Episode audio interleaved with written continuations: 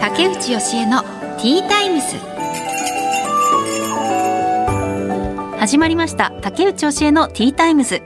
毎回大手企業からベンチャー企業まで経営者の方、企業を代表する方をゲストにお招きして、仕事へのこだわり、時代を生き抜くヒントなどお話を伺います。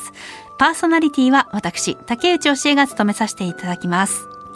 さて、今回のゲストお一人目が原田歯科月見の診療室、原田誠陽院長です。神奈川県伊勢原市の歯医者さんだそうです。そしてお二人目が株式会社 INF 代表、戸高大樹さんです。こちらはオーダースーツを作ってくれる会社だということなんですね。初めてですね、このお仕事は。楽しみです。この後たっぷりお話を伺います。最後までどうぞよろしくお願いします。竹内義恵のティータイムス。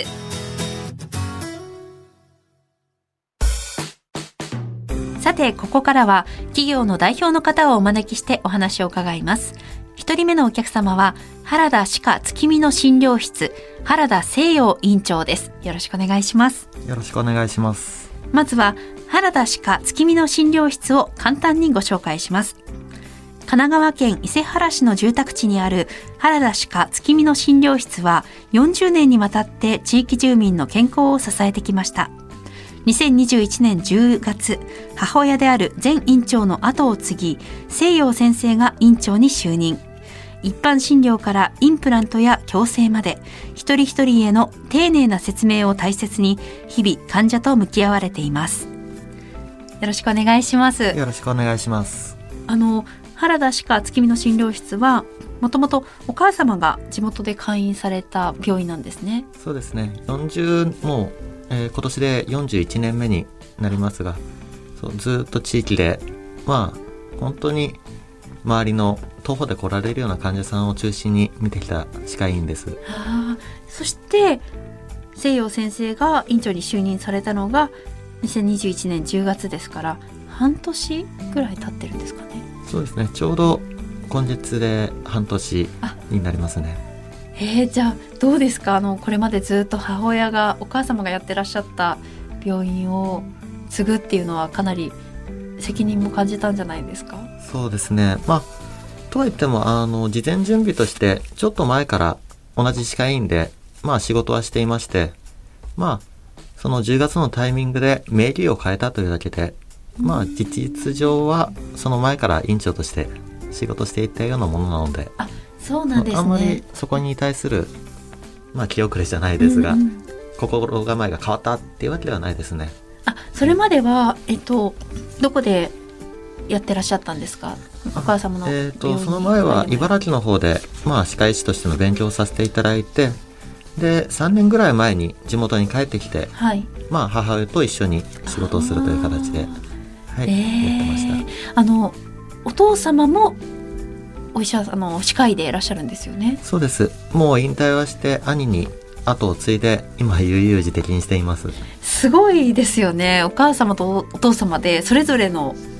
病院を持ってらっしゃるんですね。そうですね。結構本当に小学校1年2年の頃から、自分は歯医者になるものだと思って。そうなんですね。早いですね。もう小学生の頃とかって歯医者苦手な子も結構いると思うんですけれども、大丈夫でしたか？それは歯医者で治療を受けるのは僕もすごい苦手です。やっぱり親に治療を受けて、痛くて泣いて裸足で逃げ出して外まで行ったって今でも笑われるぐらい歯医者はずっと怖い存在で、それはある意味今でも変わってないですね。やっぱり自分が治療を受けるってなると痛いんじゃないかって、ずっと冷や汗出るしそうなんですね。とても怖いですね。そうなんですね。でも自分の両親に治療されるってどういう感じなんだろう。なんかまだ安心感があるのか。患者さんに対してはやっぱりそういう思いをしてほしくないから、より丁寧に優しくやろうとは思うんですが自分の身内に対する治療ってやっぱり違うんですね。そうなんですね。雑とは言わないですがなるほど、ちょっとまあそうですね、そこまで優しく扱ってはくれないかもしれないそうですね、それが逆にちょっと怖かったりするんですかね。そうですね、うん、歯医者として働いて何年ぐらい経つんですか？今5年目になります。5年目、いかがですか？その、まあ、歯医者としてまた唐突な質問かもしれないんですけれども、はい、いろんな患者さんがいらっしゃると思うんですけれども、はい、でいろんな症状もあると思うんですが、どんなところに難しさを感じられますか？そうですね、まあ、今おっしゃられたような当たり前のことですが、患者さんは一人一人違う患者さんであるというのはすごく難しいところですね。座学の頃勉強したことで言えば、ある意味 A という症例には B ということをしましょう、ただそれだけで話は完結してしまうんですが、実際の臨床となると、同じ A という症状を持っていても、その A の感じ方が患者さんそれぞれでやっぱり違うことで、それに対して確率的な治療ではなく、やっぱりその患者さんに寄り添った診療を行いたいということを考えていると、やっぱりどんどん難しくなっていきますね。はい、その患者さんによっても同じ症状でも痛みって違く感じられるものなんですかね？そうですね、やっぱり当然痛み方も違いますし、最終的に望むものも当然異なりますし、例えばどういう症状がありますか？その例えば一番は歯周病とかが大きな違いですね。歯周病っていうのは歯茎のあたりが痛むんでしたっけ？そうです、そうです。まあ、歯周病って歯の周りの病気って書くんですが、はい、まあ、いわゆる歯の病気ではなく歯の周りの病気になります、まあ、歯の周りに何があるかって言ったら、歯肉と骨、この2つがやられちゃうもので、進むとまあ痛みが出たり、歯がグラグラしてしまったりといったことが起きるんですが、やっぱり歯がグラグラしていると噛みにくいっていうのが教科書の考え方なんですが、実際患者さんによってはそれがすごいグラグラしていて、まあ今にも抜けてしまいそうな状態であっても、教科書で言ったらそれは歯を抜かなきゃいけないケースなんですが、その患者さんはこれで食べられる、抜かないでくれ、それはたとえ教科書上で抜くべきであっても、僕は抜くべきじゃないと思うんですね。患者さんはまあ、グラグラしてても全然問題ないって感じてたら、まあ、それはそれでいいんじゃないかっていうことですね。それをいかにそのまま留めてあげられるか、やっぱりそっちに注力するべきだと僕は思います。結構その小さい頃から大きくなるまでずっと見続けてる患者さんも多いんですかね？そうですね、本当に40年来ずっとお越しいただいてる患者さんもとても多いです。最初の頃、まあ、僕は実際には見てないですが、親の頃に40年前に矯正をした患者さんが、今50代になって、同じ矯正をしたその時の歯並びを維持したままお見えいただいてくださったりすると、なんか胸が熱くなるものがありますね。そうですよね、はい、どういうタイミングでその引き継ぐっていう話が出たんですか？うちは親がそれなりに年齢がいっているので、僕が歯科医師になった時から結構タイミングはもう見計らっていた感じはあります。そうなんですね。でもまあ一緒にお仕事を続けられていて、それもまたなかなかないんかなと思うので、いいですね、お母様と一緒にお仕事するって。そうですね、まあ親からすると楽しいでしょうねとは思います息子からするとちょっと気を使うところってあるんですか？そうですね、まあやっぱり40年間やってきた歯医者さんということで、その40年間やってきたことを僕がやりたいことのために否定するわけにはいかない。やっぱり今ずっと来てくださった患者さんは、僕の親を見てこの先生ならと思って来てくださっている。それは僕の手柄でも何でもないんですね。だからこそ僕ができるのは、その患者さんが良いと思った治療をまずそのまま続けていく。その上で僕がより良いと思ったことをさらに提供していく。お母様の方のこれまで築いてきたものを壊さずに、でもそこにさらにこう、そうですね、西洋先生なりの色をつけていくっていうことですかね。そういうことです。何かこうちょっとこう自分なりに変えていきたいなって思ってることとかってあったりしますか？そうですね、今進行していることとしては、より新しい治療というものはどんどん導入していきたいなと思っています。まあ、歯医者の業界でそんなに新しいものっていうのもないんですが、まあ、例えば CT なり、例えばまあマイクロと呼ばれるような大きな拡大鏡であったり、レーザー治療であったり、はい、そこら辺は、あとマウスピース矯正ですね。そういったことをまあどんどんと導入して、それをお勧めするわけじゃないですが、そういったことをしたいとおっしゃる患者さんに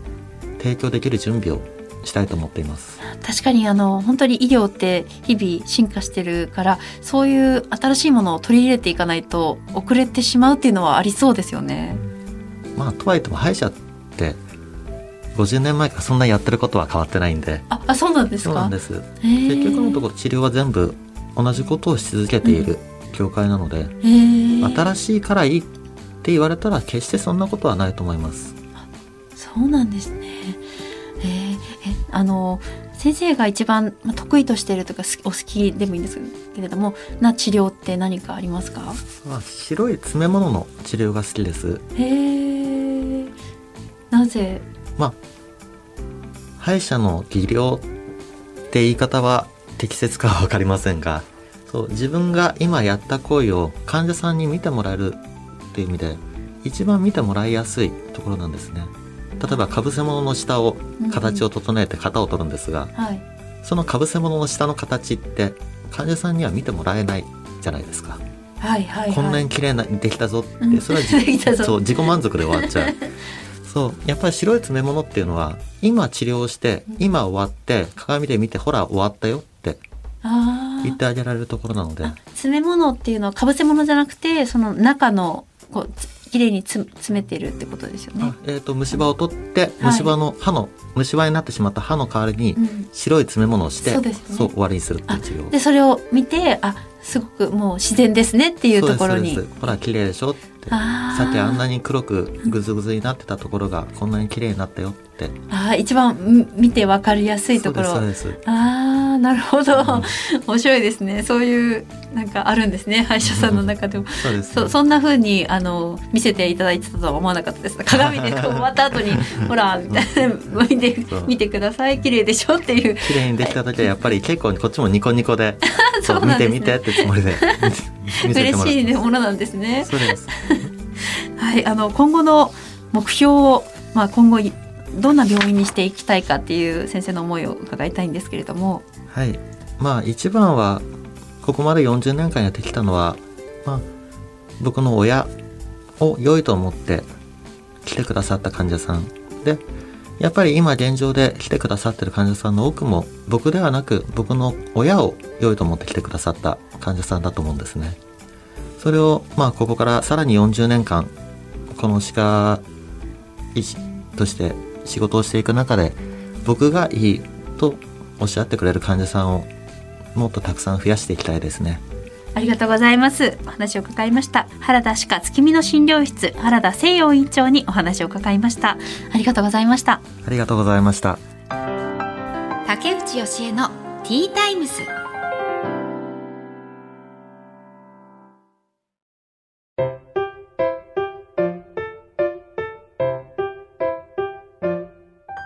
次のゲストをお迎えする前に本日の一品をご紹介。ティータイムにおすすめの一品を紹介させていただきますが、今回は実って巡りです。これはキャンドルブッシュ、プアール、ジャスミン茶とかいろんな紅茶が混ざってるブレンド茶っていうことですね。いただきます。すごい本当だ、不思議な香りがする。おー、いいですね。うん、確かに癖がなくてすっきりとした後味かもしれない。いいですね。癒される。優しい味です。はい。先日激辛料理に番組内で挑戦する機会がありまして、初めて激辛食べたんですけれども、なんかアジア料理だったと思うんですね。アジア料理で4人挑戦者がいて、でみんなで並んで食べていくんですけれども、本当に激辛料理食べたことなかったんですが、めちゃくちゃ辛かったです。本当に唐辛子1本丸々1本食べたりもしたんですね。で、唐辛子ってこう噛むと後からもう辛みがドーンって襲ってくるっていうか、本当に足バタバタさせないと耐えられないぐらい全身でなんとか耐えながら食べたんですけど、で次の日もねお腹壊しちゃって、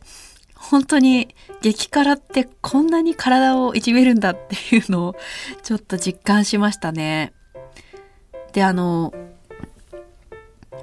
れはまあ放送してるからいいかなと思うんですけれども、完食できまして、っていうのは途中で息子の写真を見て、なんか知らないけどすごい元気になってちょうど最近保育園に預けたばっかりで、もう泣きながらね別れて、で私仕事に行くみたいな中で、もうなんかこうあんな思いをしてね離れてるのに、ここで完食しないわけにはいかないと思ってもう絶対に結果残そうみたいな気持ちで、もう本当に食べましたねいや、すごいパワーになったなと思います。果たして息子がそんなことを望んでいるのかどうかよくわからないんですけれども、はい、でも息子のおかげでやり遂げられました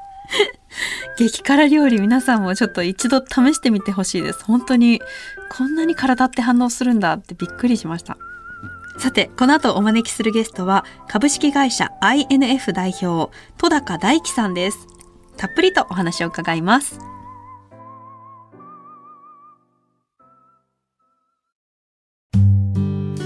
さて、本日2人目のお客様は株式会社 INF 代表戸高大樹さんです。よろしくお願いします。よろしくお願いします。まずはプロフィールを紹介させていただきます。戸高大樹さんは1998年のお生まれ、2017年城西国際大学の硬式野球部に入部しましたが、その後怪我で退部。大学在学中の2020年に株式会社 INF を設立。現在はオーダースーツ事業を中心に様々な事業を展開されています。ということで、よろしくお願いします。よろしくお願いします。やっぱりプロ野球選手を目指していらっしゃったっていうことだと思うんですけれども、はい、体がすごく大きいですね。そうですね、もう筋トレをもう大学時代からずっとやってて、なんか背も多分180以上ありますか。184センチ、184センチあって、はい、で横の幅もがっちりされてますよねそうですね、ね、はい、いやすごいスーツがめちゃくちゃ似合ってらっしゃいます。ありがとうございます、ね、オーダースーツ事業だから自分で作って、はい、そうですね、なんかもう逆に言うとスーツ着てて、多分胸板とか肩幅なかったら結構スーツって、うん、オーダーしても、まあ、ちょっとこう補正めちゃくちゃかけないとなかなか似合わないような人もいらっしゃるんですよね。あ、そうなんですね。だから結構それに逆にスーツももちろんオーダーでやるんですけど、それに伴っても体作りっていうのも基本的にはもうなんか逆三角形、シルエット良くしたりとか、はい、そういったのも結構意識してるんで、自分も頑張らなきゃいけないってことですか。自分もちょっと頑張ってまあスーツ着てるのを見て、あ、これいいな、買いたいなって思ってくれたの方が結構自分的には嬉しいんで。そうですよね、ご自身がちょっと広告塔みたいな意味もありますもんね。そうですね、大学時代は本当に広告費とかかけるお金もなかった時代だったんで、やっぱりこう自分が広告塔で SNS でバッて広めて。あ、そうなんですね、はい、からでしたね。本当に自分で広めていったんですか。もう本当に自分で広めて、あと周りにもやっぱり買ってもらった人をどんどん載せて、そっから口コミでバーってきてって形で、そっからですね。すごい、はい、でも本当にこの経歴をまずちょっとね見ていきたいんですけれども、はい、野球はプロを目指してらっしゃったんですか。そうですね、プロ、そうです、正直もう大学まで野球やってたんで、もうプロ行かないとなっていうあったんですけど、ポジションはどこだったんですか。ポジションはもうファーストとサードっていう、まあ、ホットコーナーっていうんですけど、うん、まあ、結構バッティングを結構重要視してるようなポジションとは言われてます。クリーンアップ、はい、うん、そうです。で、まあ、結構野球大学高校までやってたんですけど、高校もまあぼちぼちレギュラー出たりとか出なかったりみたいな感じで、うん、大学では頑張るぞって言って、はい、でまあ臨んだんですけど、結構やっぱり大学と高校の差、力の差ってすごくてレベル高いなってなって、うん、そこからちょっとこう、まあ、結構考える時期があったんですよね。って親とも相談したりとかして、うんうん、まあ中途半端にこう続けて卒業して就職っていうところに関しては自分はちょっとなんか納得がいかないというか、うん、だったらまあなんか違う形で貢献したいなっていうのがあって、うんうん、それでちょっとこう一旦もう野球には踏ん切りつけてっていう、はい、大学2年の時にはもう部活はやめて、そうですね2年の終わりに、うん、いやすごいでも思い切りがいいですね。じゃあもうそこからはもう野球じゃなくて違うところ頑張るぞっていうふうに切り替えたわけですね。もう切り替えました本当に、まあ、もともと千葉の大学なんで城西国際っていうのは千葉の大学です。めちゃくちゃ田舎で、はい、もう本当国道にちょっと飲食店があって、うん、一番遊べるとこでもカラオケとかしかないんですよはい、はい、でそこからも東京渋谷とか新宿通ってて、うん、あそこから通ってたんです。もう通って一生懸命どのくらいかかるんですか。2時間ぐらいはめちゃくちゃ遠いもう2時間ぐらいは電車でかかって、はい、そので通っていろんなやっぱり業界というか、はい、いろんな人に会ってみたいなと思ってそういうイベントとか交流パーティーみたいなとこ行って、そこからちょっとなんかいろいろヒントもらって、あ、はい、そうなんですね。それもじゃあその野球をやめた後何をするのかっていうのを、はい、そういう場でいろいろ模索してたってことですか。そうですね、うんうん、その時会った社長さんがいて、まあ、同じ業界なんですけど小田スーツの、まあ、先輩の経営者みたいな形なんですけど、たまたま知り合ったんですね。そうですね、なんか学生代表で自分が、まあ、その経営者とコミュニケーション、まあ、いわば対談するみたいなやっぱイベントがあって、うん、いろんな学生がバーって見に来てるんですけど自分が前の登壇に立ってで経営者に質問したりとかっていうコーナーがあったんですよね。そこでなんか結構割と本当に疑問になってることがあって、やっぱどういうきっかけでそういうのがあるんですかとかいろいろ聞いた上で、うん、やっぱり同じ立場だったんですよねみんな。なんかこうお金もないし、ね、そういう人脈もつてもないと、うん、ってなった時にやっぱりそういう人たちにまず出会うために行動しないといけないし、行動してからそれをもう動けば実際に形になるんで、うん、動くっていうところを意識しましたっていう。その社長、はい、オーダースーツの社長とはそういう、はい、どういうふうにして仲良くなっていったんですか。本当にもうそこから直接インスタの方で DM して。あ、そうなんですね。じゃあその方の講談とかを聞いた後に。そうです。もうなんか連絡先交換してもいいですかとか、うん、インスタ教えてもらってもいいですかって言って、はいはい、直接話しかけに行ったわけですね。そうです。もう直接その後すぐ話して、うん、その社長さんに声にかけに行ったのはもともとオーダースーツに興味があったんですか。そうですね、その時からオーダースーツの、はい、業界がめちゃくちゃ興味あって、なんで何かきっかけでなんか学生ですもんねこの時。そうです、学生なのに、はい、なんでそのスーツに興味が湧いたのかなと思うんですけど。なんかまあ、成人式がきっかけでスーツ好きになったんですけど、まあ、結構初めてがっつりスーツを着る時だったと思うんですけど、はいはい、やっぱりその周りめちゃくちゃかっこいいスーツ着てるなと思って、うんうん、でまあ、スーツ結構イメージとして男のロマンというかザ男みたいな感じじゃないですか、うんうんうんうん、で自分結構そういうザ男みたいな感じのが好きで、なんかこう、うん、やっぱそれで筋トレも頑張ってたとかもいろいろあったんですけど、はい、そうなんですよ。でそれでまあ、スーツとその時当初頑張ってたその筋トレの2つ合わせたらめちゃめちゃかっこいいじゃんみたいな、うん、あ、自分が好きなもの。もう本当になんかただただかっこよくなりたいみたいなのがあったんで、うんうんうん、それでもうそれを追求してやっぱオーダースーツ事業の社長ってめちゃくちゃ良くないみたいな、その時はあったんですよね。なんかしっくりくるなって、うんうんうん、なんかちゃんとまともにやってるなっていうのはやっぱ伝わってくるし、はい、で学生のうちになんかこう需要あるって考えたら、学生ってやっぱ成人式の代ってすごいめちゃめちゃお客さんが溢れ返る時期だと思うんですよね、うんうん、まあ、ちょっとでもうちの良さを伝えれば多分全部うちに来るんじゃないかっていう。そうです。成人式の場に成人式の台にお客さんをもうなんか成人式で作りたいオーダースーツを、はいはい、もううちでいろんな声をかけてもらうんですね。そうです。あ、そうか、男性はスーツの会社から声かけられるんですね。そうですね。あ、そうです。あ、じゃあそこでこういう会社がいろいろあるんだっていうのを知ったんですか。そうですね、まあそういうのもあったし、逆に言うとやっぱそのオーダースーツを作るお客さんっていうのが基本的にはもう人の紹介であったりとか、うん、でここのスーツはめちゃくちゃいいから作ってきみたいに言われて、でやっぱりそういうところも自分に似たように出張で販売したりとか、まあ、当初自分も出張で販売してて、本当車キャリーケース何個かガン出して、うん、でその時当初自分ともう2人で3人でもほぼほぼ立ち上げやったんで、なんでも3人でも出張回りまくって、いろんなとこ東北回ったりとか千葉の方行ったりとか、うんうん、すごい学生ですよね。まだ学生です。すごいですね。ただもう単位取り終えて正直暇だったんで、うん、めちゃめちゃ、ね、めちゃめちゃ充実してんなと思いながら、うん、はい、はい、いや本当だとね。オーダーしてからどのくらいで出来上がるんですか、スーツは。だいたい通常だと1ヶ月半からまあ、2ヶ月までにはフルオーダーではあるんですけど、まあ、そのぐらいで届くようにしてて。あ、そんな簡単、そんなに短い期間でオーダースーツ出来上がるんだ。一からだって仕上げるんですよね。結構そうですね。もうなんかフルハンドメイドっていって、まあ、全部を手縫いでやると半年ぐらいかかるんですけど、はいはいはい、まあ、うちの会社が一応今やってるのがそのハイブリッド縫製っていう、まあその一番頑丈にしたい部分に関してはミシンでがっつり固くやるんですけど、まあ、こういう関節動かしやすいような部分、動かしにくくなると結構大変な部分があるじゃないですか、うんうんうん、関節部分に。そこに関してはもう手縫いで丁寧に縫っていくっていう、そこの掛け合わせで納期を早めるっていうことができるんで、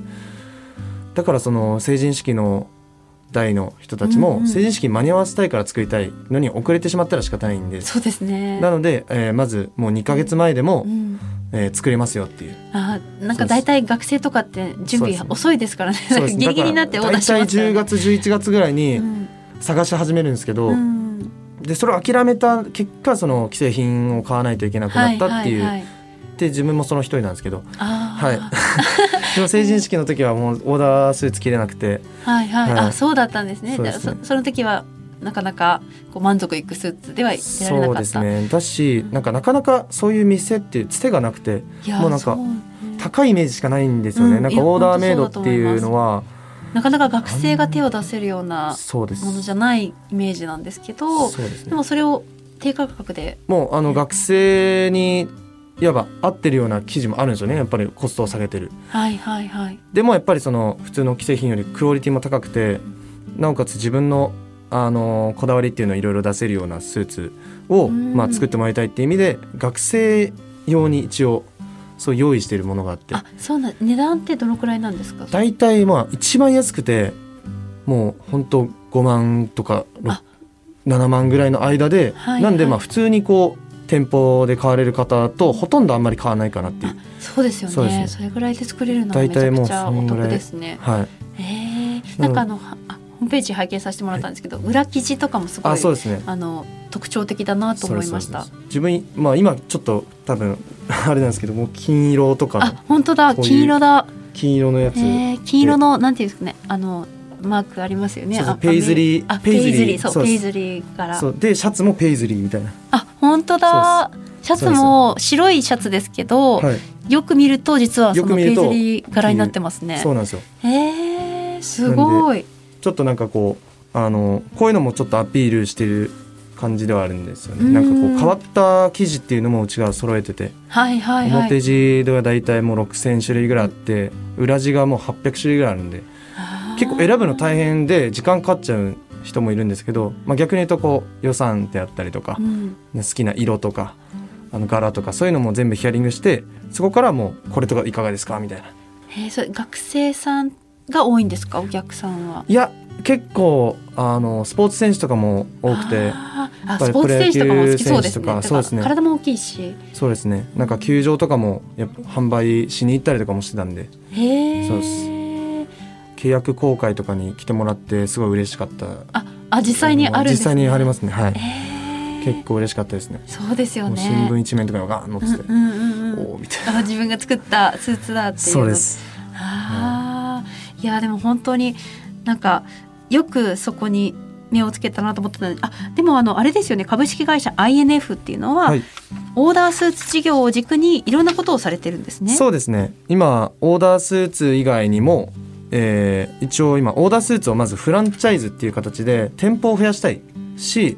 正直こう地方に、まあ、うちらが忙しくなると行けなくなるんですよね、うん、出張に。そういうところで全国に、まあ、うちらと同じようなクオリティで、オーダースーツのブランドを提供したいっていう意味でフランチャイズっていうのを始めて、しかも結構変わったフランチャイズなんですよ。オリジナルフランチャイズって言って、大体だとその、まあ、いわば企業さん本部がいて、その企業さんの名前を使わないといけないとか、まあ、そういうのがあるんですけど、うちらに関してはもうその、オーナーさんの、名前でやっていいと。なんでもう名前自分でブランド名決めてもらって、会社名も別に自分でどうぞみたいな形で。すごい。何店舗ぐらいあるんですか今？今ですね、やっと、まあ、今年から始めた部分もあるんですけど、12、13店舗ぐらい今。でもすごい。今ちょっとまだ交渉中の部分もあるんですけど、はい、どんどん今これから広げていきたい。あ、そんなに広がってるんですね。そうですね。ただやっぱりこう、これもそうですね、なんかこう自分で全てをこう思いついたかっていうと、まあ、やっぱりその先輩とかの経営者とかもこういう仕組みを作ればやっぱりもっともっとサービス行き届くよっていう、まあ、そういうお話してもらった時になんかいい方法ないかなっていうのを考えた上で、まあ、やっぱり時間かかったんですけど、はい、でも本当いろんな方のアドバイスを聞いて、そういうふうに学んでいかれたっていうことなんですかね。はい、そうですね。まあ、そのフランチャイズ事業っていうのが一つ、まあ、他にオーダースーツ事業やってて、フランチャイズ事業やってて、その後にまあ一応うちらがまあ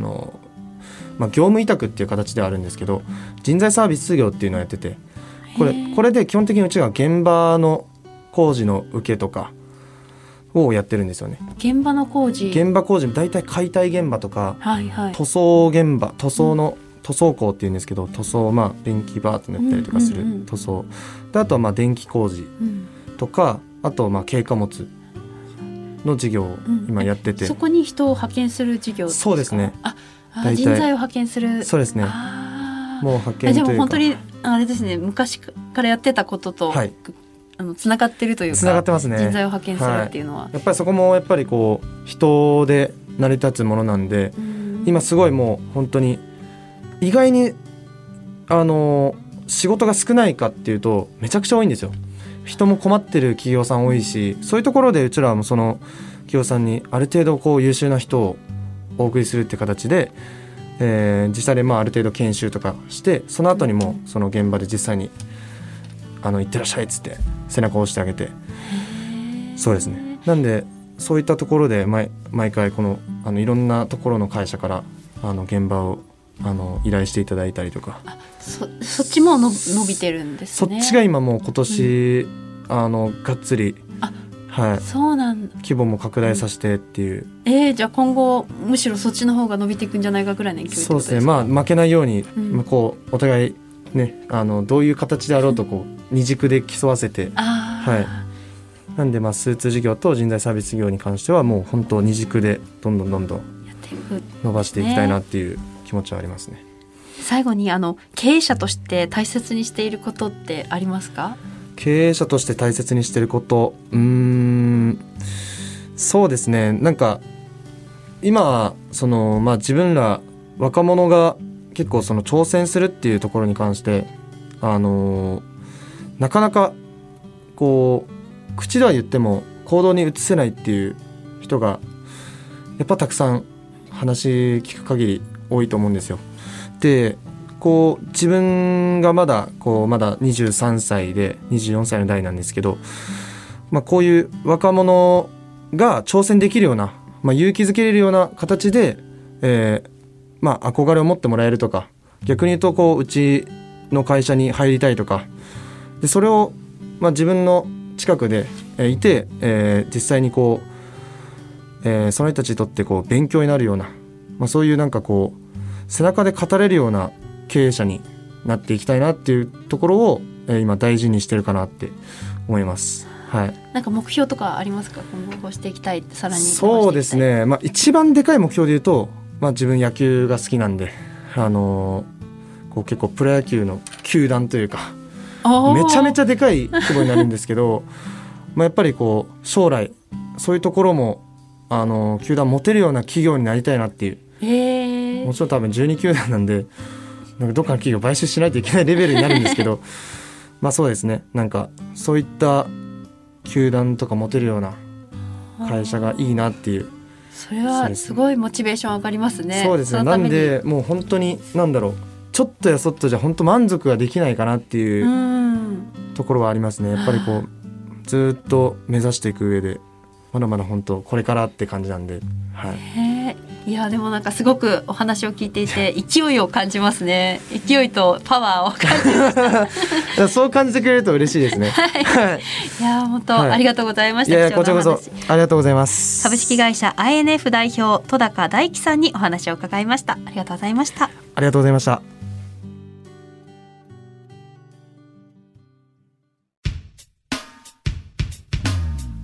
竹内芳恵のティータイムズ、そろそろお別れの時間となりました。原田歯科月見の診療室、原田誠陽院長にお話をまず伺いました。お母様から受け継いだ病院を、お母様の良いところは残しつつ自分のいいところも取り入れてどんどん成長させていきたいというふうにおっしゃっていました。歯の詰め物がきれいにできた時にほら見てできたでしょって言いたくなるっていうのがなんかすごく面白くて、あなるほど歯医者さんでもそういうかちょっとしたなんですかね、ドヤみたいなのがあるんだなっていうのがはい、面白かったです。そしてお二人目が株式会社 INF 代表戸高大樹さんですね。野球をもう野球では頑張れないって決めた後のその瞬発力というかで起業の方向で行くっていう決めた時の突き進み方がやっぱりすごいなっていうふうに、若さももちろんあるだろうし、あとはその人脈を作るのもすごくうまい方なんだなと思いました。私は本当にそういうパーティーとかに行ってそこから人生の岐路を作ってくれるような人と出会うなんてことまず絶対できないそんなに新しい人とコミュニケーションを取るっていうのができないタイプなので、それができる人っていうのは本当に、起業家としてはすごく向いてるんじゃないかなって思いました。自分はダメだなって感じますね。でも本当に若さと希望にあふれていてキラキラされていました。ということで竹内芳恵のティータイムズ、お時間となりました。お相手は竹内芳恵でした。 See you